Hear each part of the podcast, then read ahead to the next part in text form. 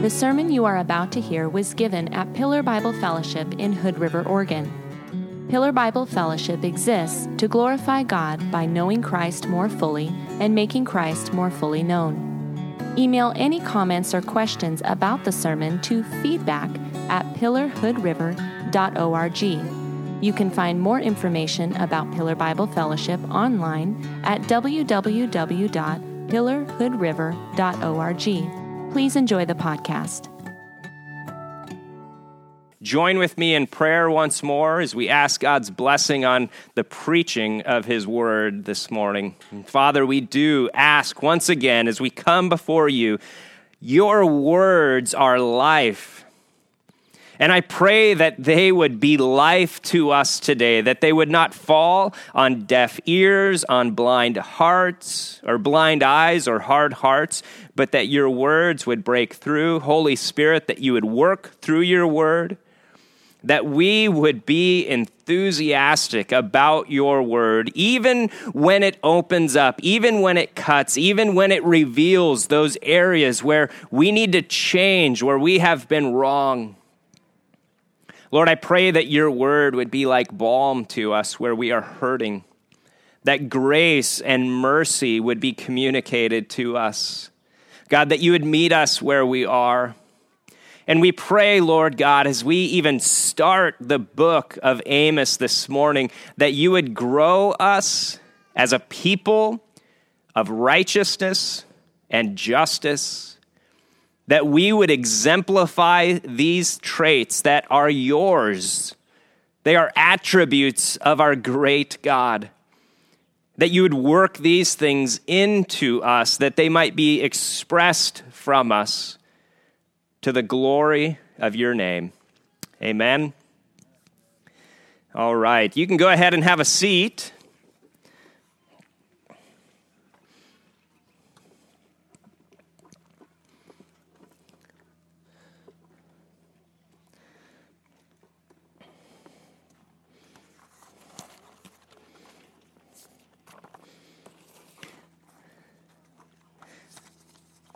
I am excited to start the book of Amos. Amos is a book that I would say for years I've been wanting to teach. And as elders, as we try to, to add some variety, we go New Testament, Old Testament, epistles, gospels, psalms, poetry, and now our endeavor into minor prophets. Amos is one that I've been tossing out for a while. And God, in His perfect timing, has now allowed this to be the time that we are going to study this book together. In, in reading it, I would encourage you even just to take it and uh, read from start to finish. It's nine chapters. It takes maybe 40 minutes to read from start to finish. And as you read it, you'll realize, wow, this is what we need right now. This is the, the message that we need as a church and that needs to be expressed through us because there are things that we see so confused, so distorted, so lost and corrupted in this world right now. Justice. Justice is, is, is a word that we hear regularly at this point. We see it on signs. Even the other day, I was in the, the drive up teller line at the bank, and they're looking into the, to the window of uh, a housing unit. There was a sign written, said, No justice, no peace. And I think, yeah, that, that's true. If there is no justice, there, there will be no peace. But then we see these expressions these attempts at expressing justice. And they're not just, they're unjust. And so this really starts with, with us knowing and understanding what is righteousness, what is justice, and how is this to be lived out in our lives. How can we better engage the world that we live in? How can we better communicate these, these great truths and these, these dire needs in the world we live in. And I believe that as we work through these nine chapters of Amos, if we really give ourselves to the study of this book, our hearts are going to be examined, our actions are going to be examined. And we have opportunity as we work through this together as a church to grow immensely. In the time that I've spent in Amos so far, getting ready to preach this morning, it's been a challenge. I've been challenged by this book. And I know as we continue to work through, there's going to be more and more. There are going to be layers that are peeled away.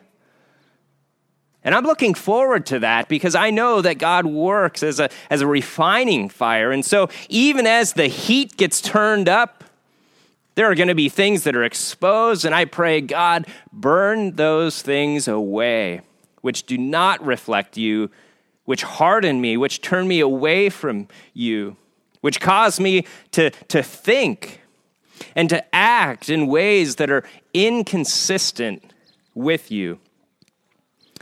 Amos, Amos was the first of the writing prophets. So there were prophets back in, in the Old Testament that would come with a message. He was the first one to start writing these words of prophecy. Amos, one thing I like about him, he was an everyday guy. He tells us in, in chapter 1, verse 1, that he was among the shepherds of Tekoa. He was not professionally trained as a prophet. It's not how he made his living, that wasn't his career. In chapter 7, verse 14, as he's talking to Amaziah the priest, he tells Amaziah that he is a herdsman and a dresser of sycamore figs. So he's a, he's a farmer. He keeps sheep, he grows trees, he tends them, and gets figs from them. He's a, a tri-vocational prophet, if you will. That is this man, Amos, and he speaks with, with such clarity. He understands God so well. This shepherd, prophet, dresser of sycamore figs. Now, he was from the region of Tekoa, so we're going to learn a little bit of geography this morning. Tekoa was in Judah. So if you can picture in your mind or you can turn into the maps in the back of your Bible and you see the land of Israel and the kingdom of Israel has now split into two. And there is Judah in the south and Israel in the north. Tekoa was down there in the southern kingdom of Judah. Now, that's something about the man, Amos, the man Amos. But Amos was sent into a mess. And I want to look at the mess that Amos was sent into.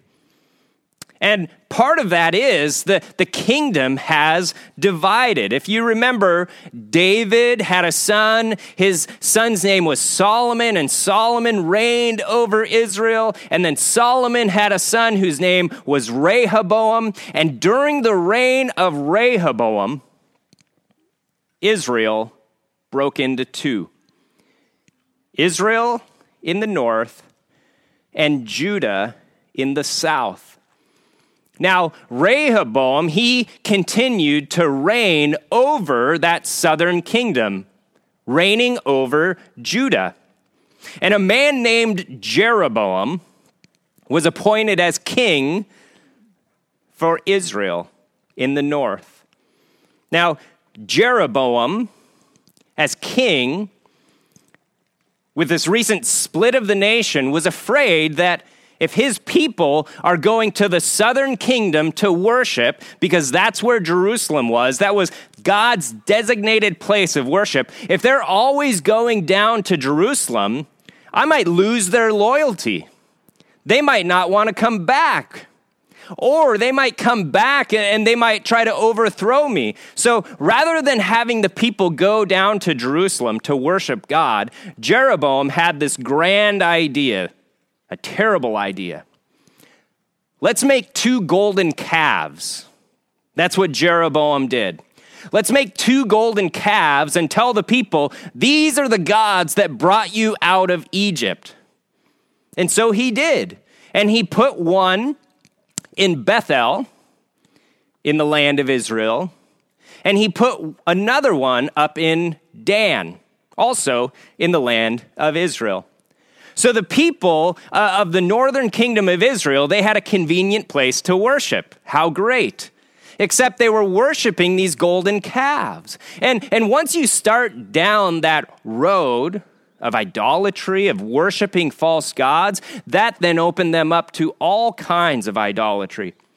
We're gonna, we're gonna worship the Asherah. We're going to worship Baal. And so they started taking all of these false gods into their worship. Now, you can't worship those false gods without having your daily life impacted by it.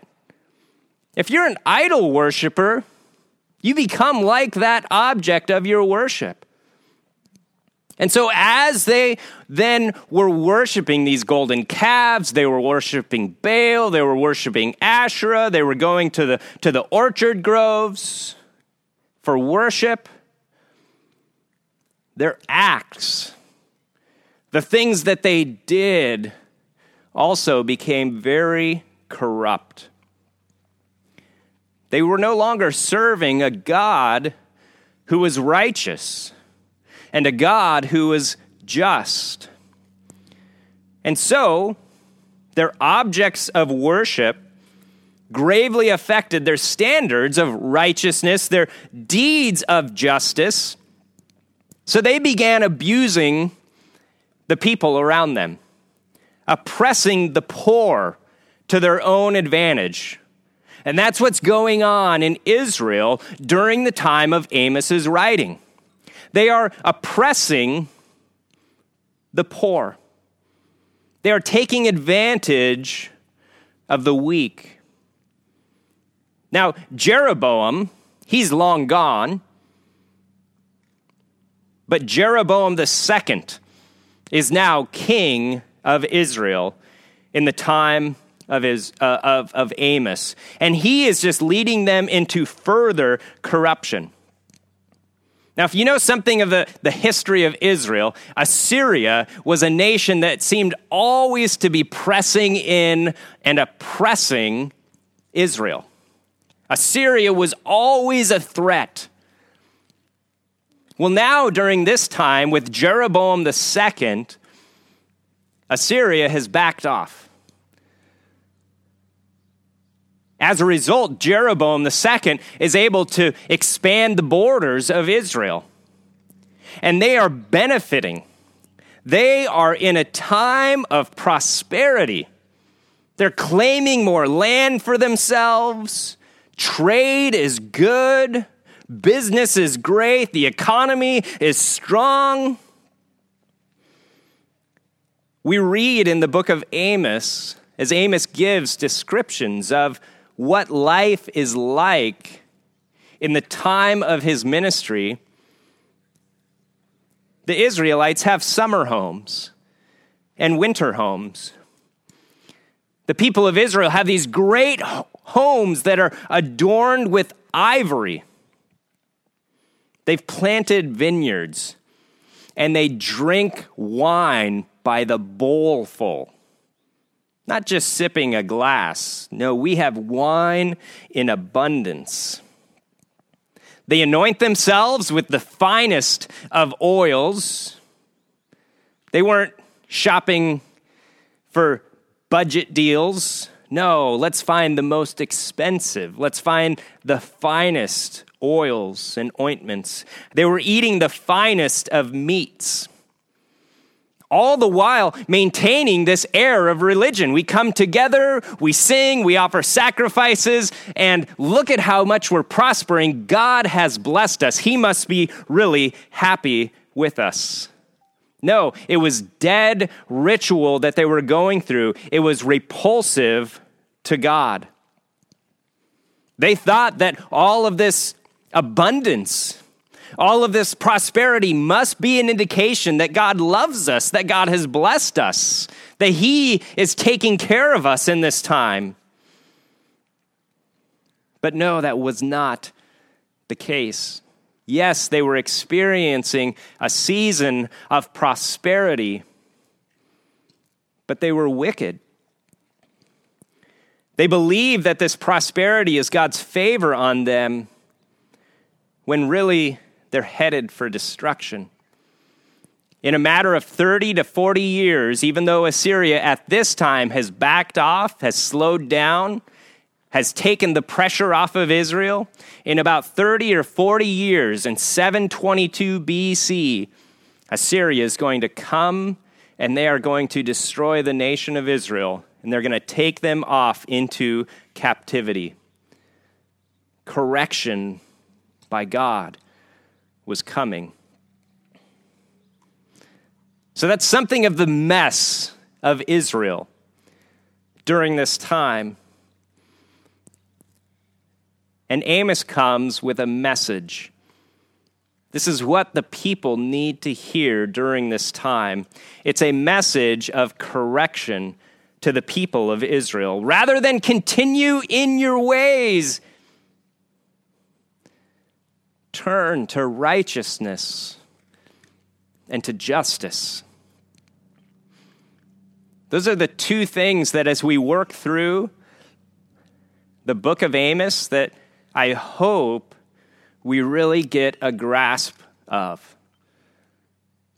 Righteousness and justice. Those are key themes in the book of Amos. Now, that's not all of the book of Amos.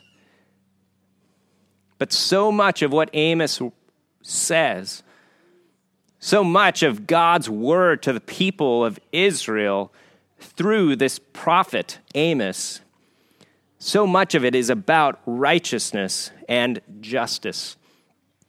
Amos chapter 5, as an example, verses 6 and 7 he says, Seek the Lord and live. This is spoken to the people of Israel, lest he break out like fire in the house of Joseph, and it devour with none to quench it for Bethel. O you who turn justice to wormwood and cast down righteousness to the earth. Justice, which should be sweetness, was turned to wormwood bitterness. And rather than upholding righteousness, they are casting it down to the earth as something worthless. Later in that same chapter, in verse 24, Amos says, Let justice roll down like waters, and righteousness like an ever flowing stream. That's what's needed in the nation of Israel. Justice and righteousness, that's what's needed in our land today as well. Amos chapter 6 and verse 12 You have turned justice into poison, and the fruit of righteousness into wormwood. Justice and righteousness is what he is calling the people of Israel to. Now, just a, a quick definition, maybe help us get, get a, a bit of an understanding of righteousness and justice. Righteousness is having a correct standard of behavior, having a right understanding of what is right and what is wrong. That's righteousness. This is the standard. This is that which we use to measure what is right, what is wrong, what is correct, what is in error. And then justice is how that standard of behavior is lived out. Justice is the expression of righteousness in our treatment toward fellow image bearers. Righteousness is the standard, it's the understanding, and justice is the expression of that. This is how we show righteousness through deeds of justice. There's no substitute for righteousness and justice. The people of Israel thought we can just go through the religious rituals, we can sing songs, we can offer sacrifices. No, God says those things are repulsive to me. Amos uses strong words to tell what God's opinion of those empty rituals are. There are no substitutes for justice and for righteousness. I asked Eric if I could use his guitar this morning, maybe help illustrate this a little bit. This might be really corny or it might work, so bear with me. it might be both. All right. Righteousness and justice. If you think of two hands that play a guitar, two hands are needed in order to, to make music on a guitar, at least for me. We're going to look at one as righteousness, the other as justice. All right? Righteousness is going to form the chords.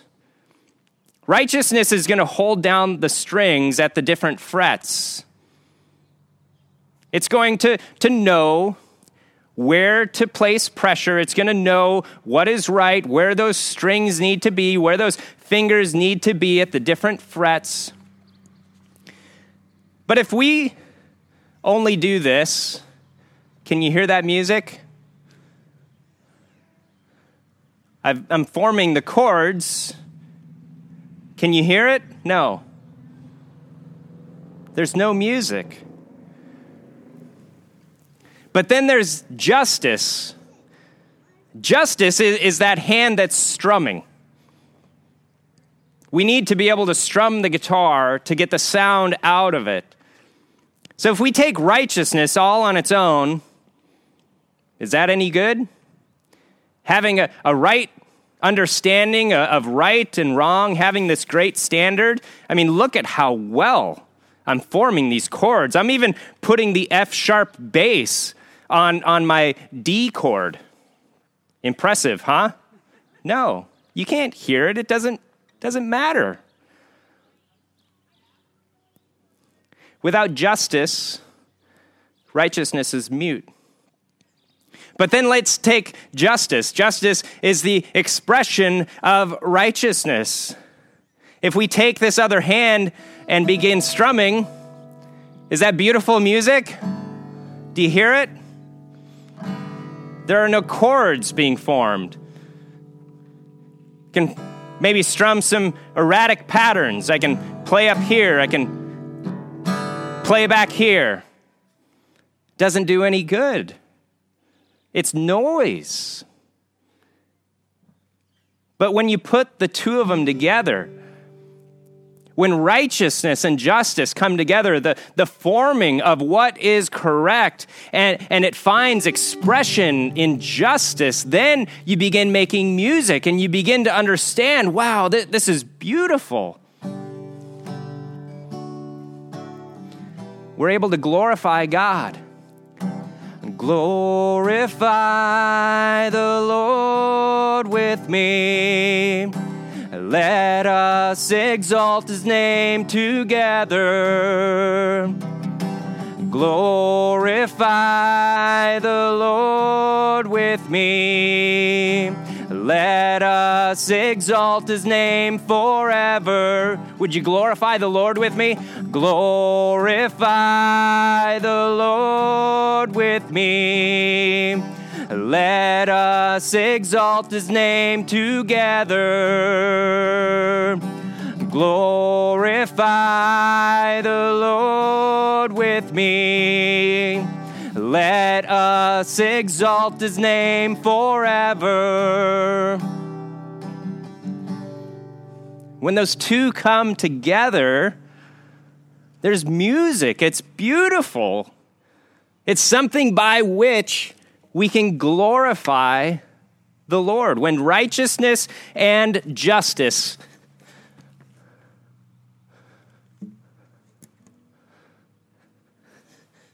when righteousness and justice come together. It's an expression of, of God. It's an expression that, that people hear, that people see, that people take notice of.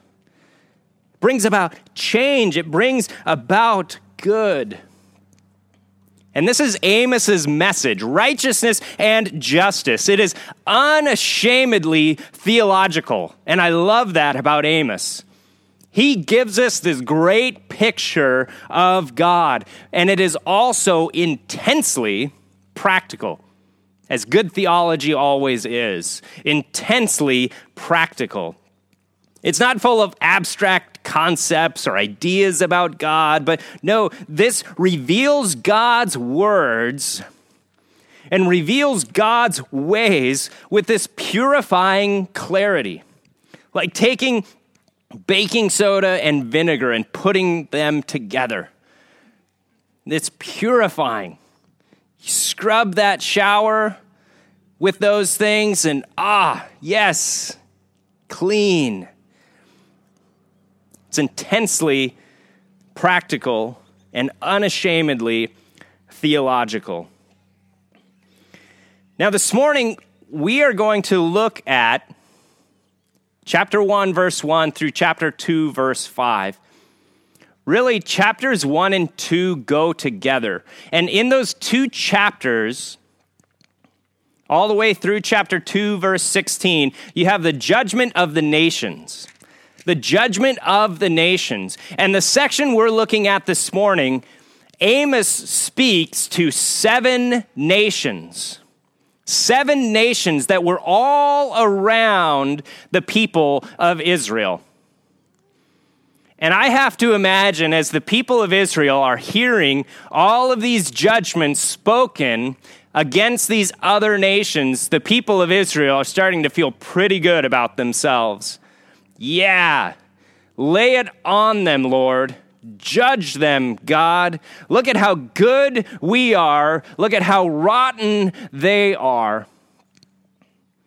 But what we're going to see next week in chapter 2, starting in verse 6, is that God was just building up to the message he had to speak to the nation of Israel. This is like, I don't know if you've ever tried this, a great tactic in a snowball fight take a snowball in each hand and you lob one into the air. And when your opponent and watching that, the one in your right hand, you just nail them with. All right? And that's a little bit what Amos is doing here. He's tossing this one up, and the people of Israel are saying, Yeah, yeah, destroy them, God. Send fire down upon them. Meanwhile, he's loading up with a message directly for Israel. It's three times longer than any message he has for any of these other nations. And then from then on, everything he speaks is toward the nation of Israel. So much of justice and righteousness has to do with our interactions toward others. And in what we're looking at this morning, we see expressions of this. We see the use and abuse of people for selfish gain. As we work through Amos, we're going to be challenged with how we view other people, with how we treat other people, with how we interact with other people. And we see these other nations dealing with those around them in a way that uses and abuses them for their own gain. We're going to see that they saw some people as obstacles. They see some people as mere resources. They see some as just an irritation. And they see some as trophies. We can conquer them and show just how strong we are. If you look with me to verse 2,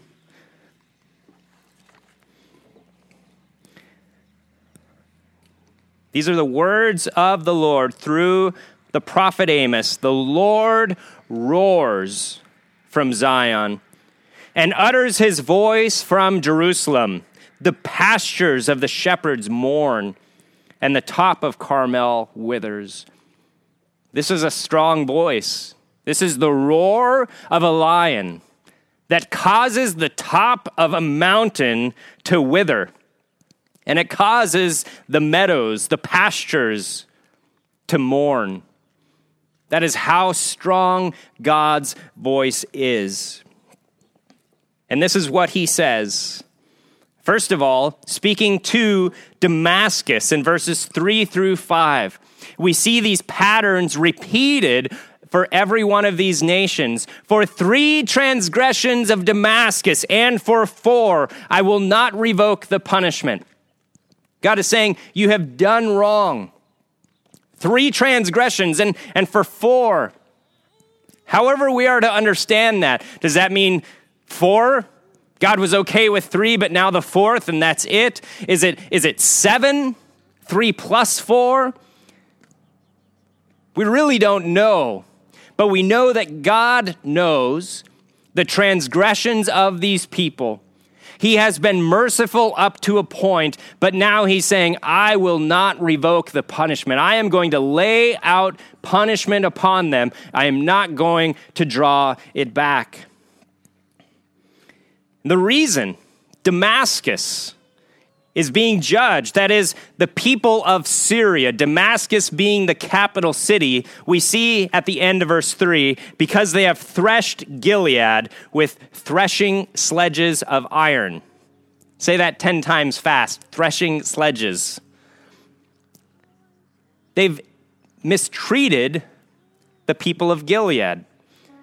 Gilead, now that is where two and a half tribes of the people of Israel dwelt Reuben, Gad, and the half tribe of Manasseh, right? They were in the land of Gilead. And Damascus, that is Syria, they had come in and they had conquered them, and they had made these people their trophies. They threshed them with threshing sledges of iron. Now, what does that mean? What is that? If you're familiar with the Bible, then you may have understood the, the threshing floor, right? You gather in all of your harvest, all of your wheat, and then you have to thresh it. You have to beat it down so that the, the grain is separated from the rest of these stalks, from these sheaves that you've brought in. And there were various ways to do that, and, and one of the most effective ways was with a threshing sledge. We might say a sled. Think of a, a wooden sled that would be pulled by oxen, and you would take all of these sheaves and you would stack them up, and then you would start running oxen over them carrying this sled. And this sled, as it would run over them, it would begin to break them up. And then, you know, you, you take that and you begin to toss it into the air with your winnowing fork, like a pitchfork, and the wind would blow the chaff away and the grain would fall down.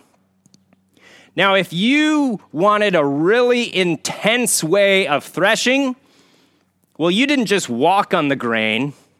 You didn't just have a sled of wood. No, you had a sled with iron. Are there iron runners on the bottom of, of it or spikes that were on the bottom that would tear it to pieces? Heavy and effective. And that's the picture that God uses as he speaks to the people of Syria, the people of Damascus, they didn't just go in and beat Reuben and Gad and half of Manasseh in battle. No, they saw them as objects by which they could show their might and their superiority. It wasn't enough to just beat them, they threshed them with threshing sledges of iron. They ground them to pieces, they broke them. That's the picture that Amos uses. Victory wasn't enough. We want to destroy them. That's one of the ways that, that people interact sometimes. Maybe you're guilty of this. Have you ever looked at people as trophies to be conquered? You want to show just how capable you are intellectually. Or maybe you want to show your physical superiority. So I'm not just going to beat you in this game, but I'm going to hurt you. Or I'm going to humiliate you in this. Maybe even you want to show how much more spiritually mature you are. So you start quoting obscure texts of the Bible to show I'm so much more spiritually mature than you.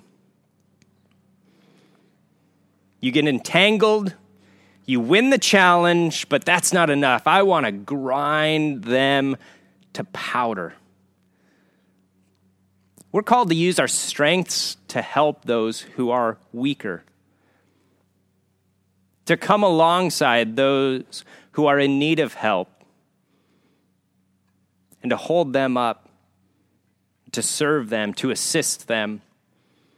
But one of the ways this gets turned around, one of the ways that this is done unjustly is no, I'm going to beat them and I want to destroy them. You look at people like trophies. I tore him to shreds. Physically, intellectually, I would say even there are times when we could try to do this spiritually, which is really just a reflection of our own spiritual immaturity, but we might think we're looking really good in the process. Well, the next judgment comes to Gaza and to Tyre. And we're going to look at these two together because I think for both of them, they were looking at people as resources. There's something similar for both of them. If you look at verse 6, three transgressions of Gaza, and for four, I will not revoke the punishment because, here it is, they carried into exile a whole people to deliver them up to Edom. And in verse 9, Tyre. Why? Because they delivered up a whole people to Edom and did not remember the covenant of brotherhood. Gaza, that is one of the chief cities of Philistia, the Philistines. And Tyre, they were using people as resources. They carried into exile, delivering them to Edom. What is this? They were going in and taking people and selling them into slavery, handing them over to Edom. Edom would make the purchase. It was in Edom that they can conduct these transactions. So we're going to go in, we're going to find innocent people, we're going to take them away, and we're going to sell them as slaves not prisoners of war, but in a time of relative peace, marching in, taking these innocent people captive, and selling them as slaves for personal profit. Our wealth is increasing, but it's at the expense of another's life. These were people that were being used that were being taken advantage of for their own selfish purposes and ends. That can take a variety of forms. It can look different ways, but have the same objective. Maybe, like Gaza and Tyre, this is just outright abuse of others to your own benefit, like stealing something from someone. I'm going to steal from them so I can profit or blackmail. Outright abuse. But you can also do this in other ways, maybe pretending to befriend them, treat them well, only because there's something they have that you want to get from them. Maybe they're popular, and you want to be popular.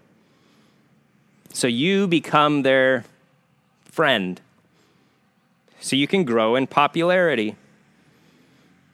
Maybe they have something that you want and you know that they're getting rid of it. So I'm going to become their friend in hopes that when they get rid of it, they'll, they'll give it to me. But you're not really a friend to them. You're just looking at people as resources. How can I profit from this person? Not what do I have to give to them to benefit them, but asking that question what's in this for me? How can this be worked to my advantage? And that is what Gaza and Tyre were doing. Next, if you look at uh, verses 11 and 12 with me, here we see Edom. For three transgressions of Edom, and for four, I will not revoke the punishment, because he pursued his brother with the sword and cast off all pity, and his anger tore perpetually, and he kept his wrath forever. This is seeing people as irritations. These people are just a bother. Edom had this intense grudge against others. Now, Edom, Edom came from Esau. And even in Deuteronomy chapter 23, God gives the instruction to the Israelites You shall not abhor an Edomite, for he is your brother. Jacob and Esau and from Esau came the Edomites, from Jacob came the nation of Israel. And if you look with me again here in verse 11, it says, He pursued his brother with the sword and cast off all pity. I think it's very likely that that was Israel that Edom was pursuing. That Edom was so bitter toward, that Edom had this intense grudge against. They harbored and they nurtured these emotions. Rather than controlling them, they became controlled. I've just got to get rid of them. These people that cause me such irritation. Cast off all pity, anger that tore perpetually. He kept his wrath forever.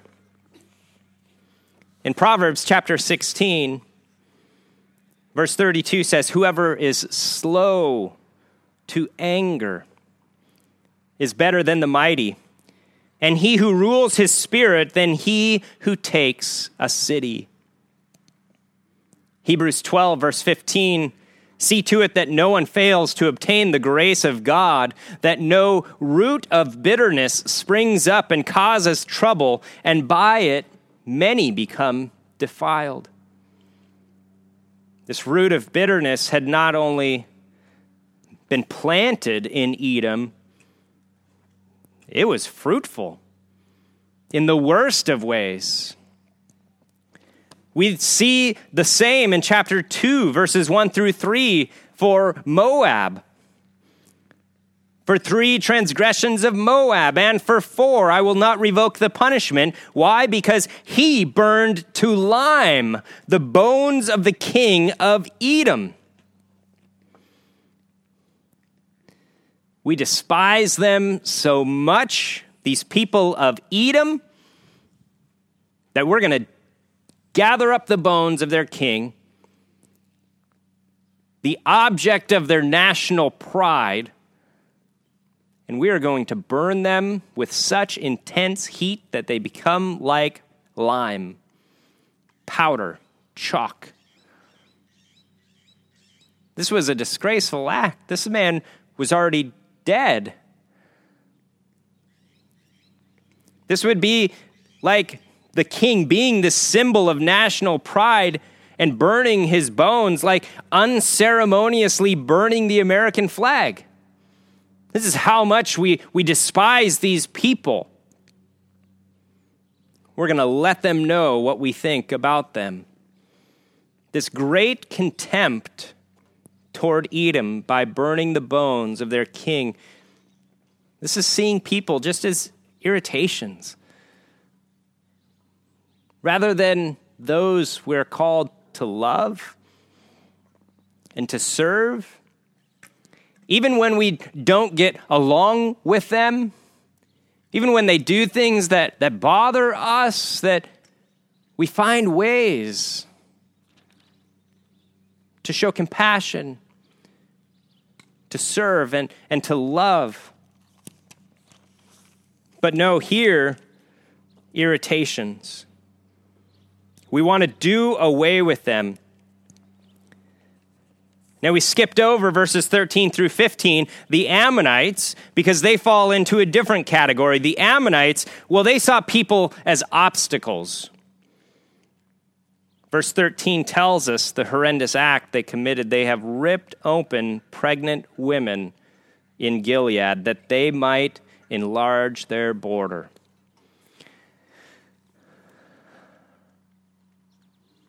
Gilead, again, remember Reuben, Gad, and the half tribe of Manasseh. That land is land that the Ammonites wanted. They didn't go to war. No, they went in and they found the women. And it says they ripped open pregnant women in Gilead.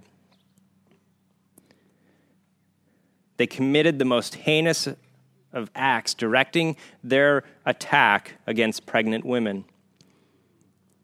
People are obstacles. These pregnant women, even, they're standing in our way of getting what we want. Even the yet unborn. So we're going to work to just remove these obstacles, inconveniences, I don't know if it does for you, certainly does for me, make me think about our treatment of the, the unborn in our nation as obstacles. We have modern methods, sterilized, sanitized in clinical settings, performed under the guise of healthcare. The times and the methods may have changed, but the end result is the same. Often the motives are the same. Obstacles. And lastly, verses 4 and 5, we see these words directed to Judah. Remember, Amos is a book that is written to the people of Israel.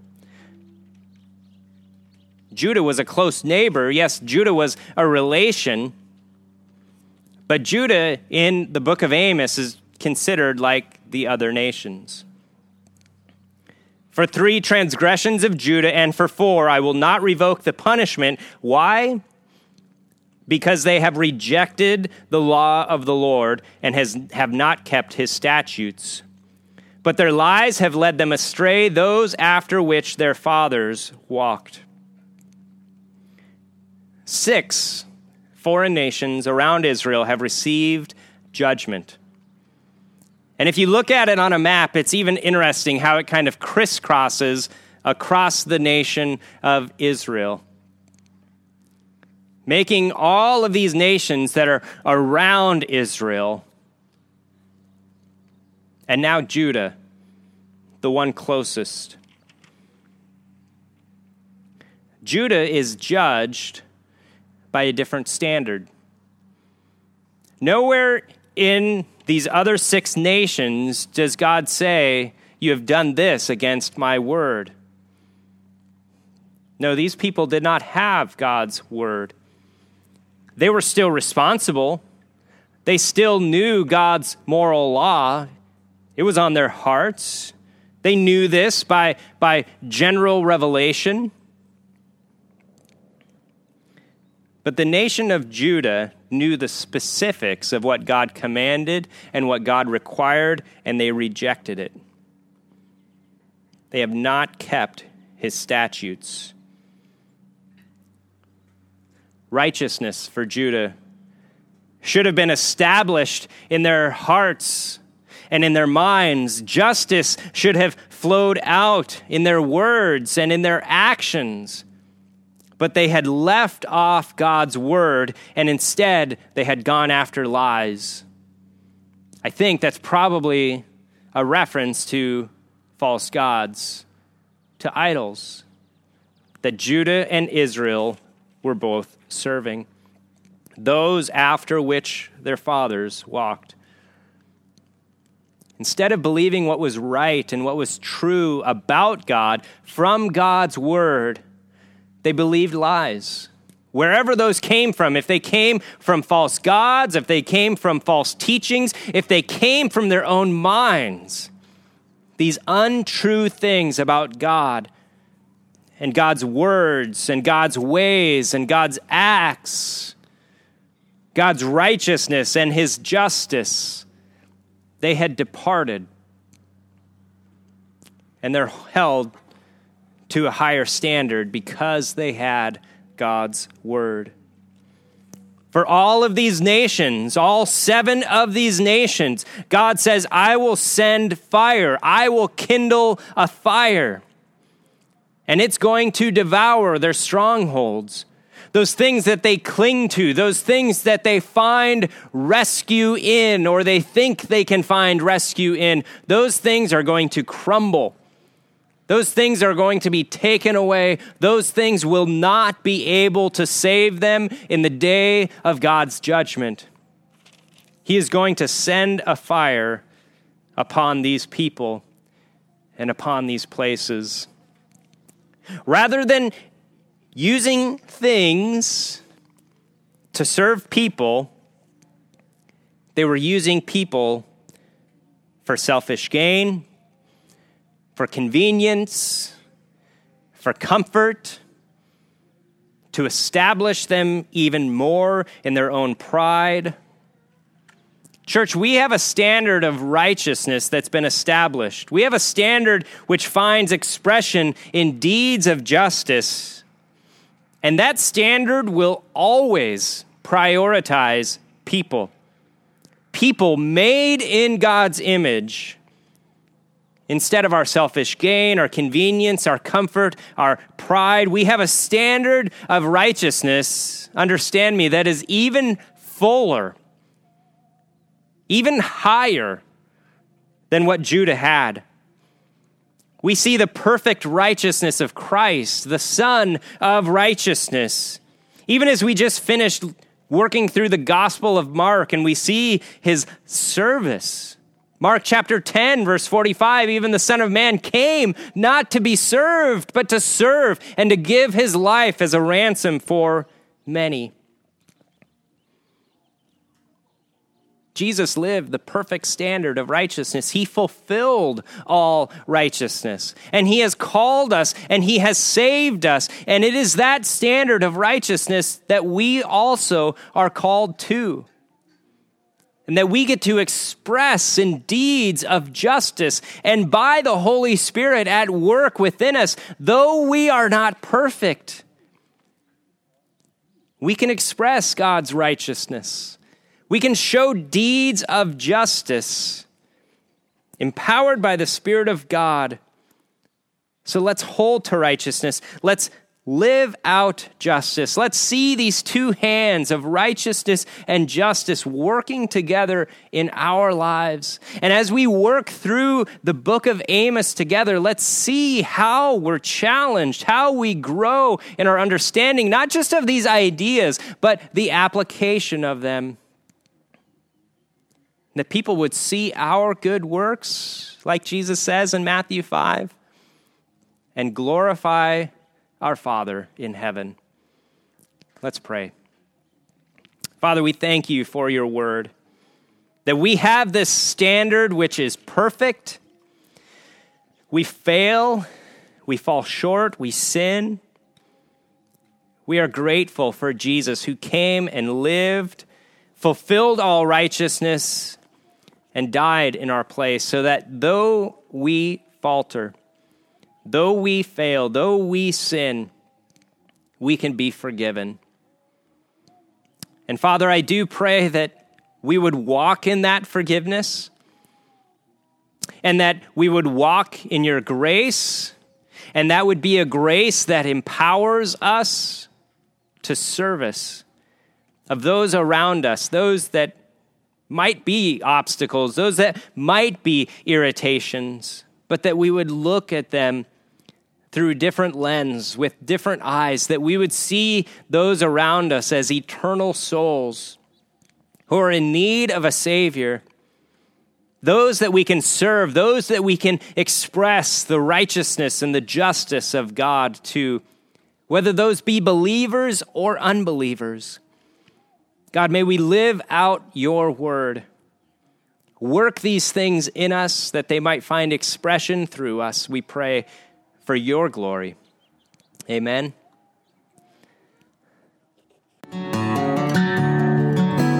Thank you for listening to this sermon from Pillar Bible Fellowship. Please email any comments or questions about the sermon to feedback at pillarhoodriver.org.